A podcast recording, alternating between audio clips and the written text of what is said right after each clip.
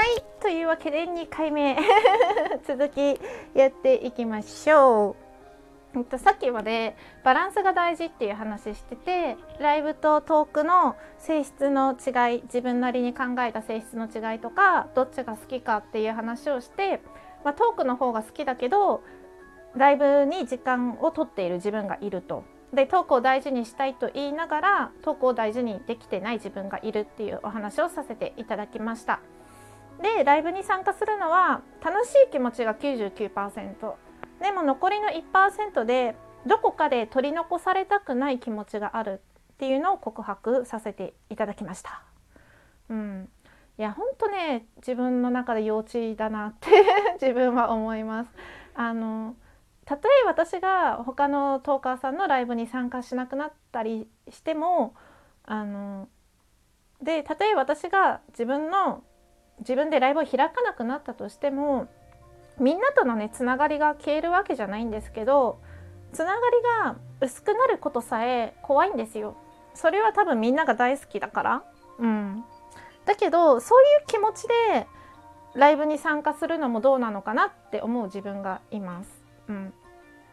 だからやっぱりあのトークを大事にしたいって思ってるんだったら大事にトークを大事にする行動をとりたいしあのライブに最近時間を割きすぎてる自分がいるっていうのもちょっとどうなのかなって思っててなのでその辺もねバランスを取りながらトークとライブのバランスを取りながらやっていきたいなって思う今日この頃です。では続きなのでね続きなので2個3目いってみましょう。えとバランスが大事その2、えーとこれはですね私生活とラジオトークのバランスの話なんですよ。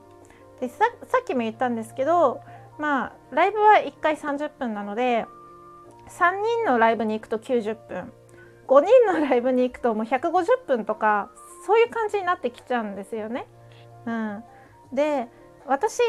今年の目標として、まあ、簿記の勉強をしたいと言ってたんですよ。で簿記3級2級の取得をするって言ってたのに全然簿記の勉強してない。流されてる。楽しくて楽な方向にね流されてるんですよ。意志が弱い。でさっきも例え話で言ったんですけどライブでこうみんなでねわちゃわちゃ楽しくやってるのはクラスメートが放課後残ってコンビニのお菓子片手にわちゃわちゃみんなで45人でさ集まってわちゃわちゃ楽しいことしてるっていうグループがいる中にうんと入れてる時はライブに参加できてるんですよみんなでお菓子食べながら楽しいねワイワイキャイキャイってしてるけどでもそれに流されて自分の勉強をおろそかにしてしまったらダメだなって思うんですよね。うん、うん、結局あの私って自分で言うのもあれなんですけど多分ね真面目なんだと思います。自分が言ったことはちゃんと達成したいし、うん、だから自分で簿記を勉強するって決めたことはあの自分でちゃんとやりたいんですよ。取得したいし、うん、もちろんね自分で決めたことだからって最後まで守り抜かなきゃいけないとか達成しないといけないっていう決まりはなくて方向転換してもいいんですよ。うん、例えば簿記じゃなくて他のことを勉強するとかね。そういうのでもいいと思うんですけど私の場合はあのただ楽な方に流されてるだけなのでダメだなって思うしあの自分の中であのかっこいい大人でありたいっていう気持ちがあってじゃかっこいい大人ってどういうことかっていうとあの知識とか教養とかを身につけたりとか人の気持ちが分かる人間でありたいとかいろんな考え方を強要できる自分でありたいとかそういうまあ自分の中でのかっこいい大人っていう理想があってでそれに近づきたいっていう思いがあって、うん、であのそのためには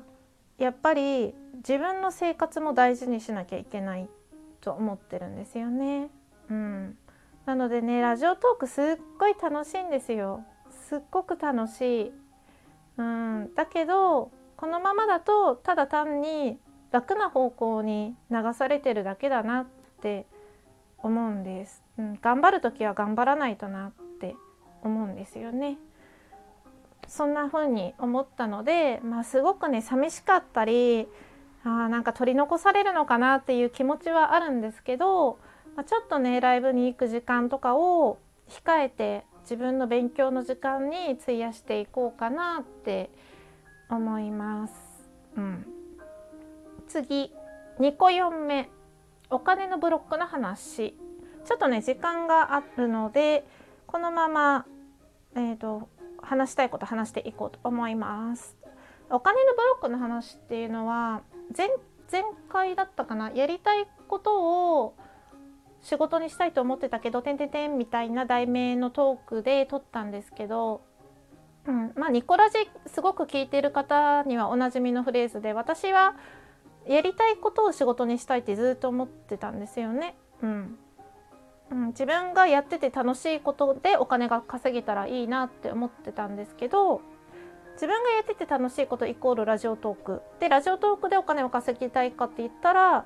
今の状態でお金もらっても申し訳ないって思って受け取れないんですよ。うん、で私はお金を受け取るっていうのは報酬だと思ってて報酬を受け取るためには成果を出さないといけないと思っててよく仕事で言われるあの PDCA サイクルを回せって言われるじゃないですか。プランドゥチェックアクション、まあ、計画を立てて実行してでえっ、ー、となんだっけ他の人からの反応を見てでまた、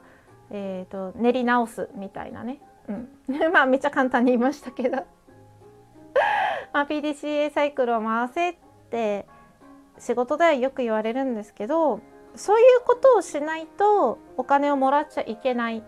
て思ってて何のね創意工夫もしていないこのニコラジで。いやちょっとはしてるんですよ。例えば必ず BGM をつけるとか雑音がある場所では取らないようにするとかねそういうまあ自分の中でのちょっとした工夫はしてるけどじゃあそれがお金をもらえるなんか報酬の対象になる努力かって言ったらノーなんですよ。うん、だから自分の中でこれだけ努力したんだからお金をもらってもいいだろうっていうハードルがあったんですよ。でそのハードルがあるっていうことに気づかずに今までなんか楽して 楽しいことでお金もらえたらいいなふんふんふんみたいな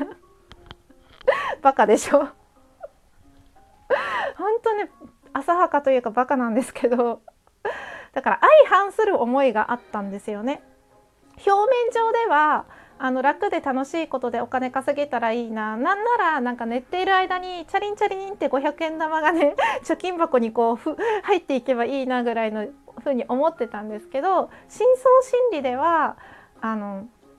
報酬に対しての成果を上げないといけないから努力しないとお金をもらっちゃいけない。これくらい努力したからお金をもらっていいっていう自分の中での厳しい基準があったんですよね。相反する気持ちを抱えたままずっとやりたいことでお金稼ぎたいとか言ってたけど自分の中で矛盾が生じてるのにそれで楽して楽しくて何か仕事にできることなんて見つかるわけないんですよね。うん、ただ楽しいことってあの努力が楽しいっていう意味合いもあると思うんですよ。うん、例えばバレーボール選手とかだったらバレーするのがもう楽しくてしょうがなくて技術を磨いてバレーボール選手になる人だっているしだからバレーが上手くなるための努力は努力じゃないみたいなそんな感じで好きなことに対しては努力が努力じゃないと感じる人っていると思うんですよね。で私が目指すところはそこだったんですよね。努力を努力と感じないやってて楽しいことでお金が稼げたらいいなっていう感じなんですよ。うん、だからなんかやってて楽しいことって楽楽しいって楽って書くじゃないですか。だから楽で楽しいことじゃなくてあの努力を努力と感じなくてもしくは努力もこれが上達するためならしょうがないやるかみたいなやる気を出してできる努力とかねそういうのを自分で見つけていきたいなって思います。うん、あと自分の中でお金を受け取るっていう報酬を受け取るっていうハードルをもうちょっと下げてもいいのかなってなんか思いましたね。うん仕事とかもミスするとすっごいへこむのもその辺にあると思うんですよねお金をもらってるのにこんなミスしてみたいな部分もあるかもしれないですね。うん、なんかちょっと自分の深層心理に触れた気がしてこういう発見があるからトークはやっぱり楽しいなって思うんですよね。うん、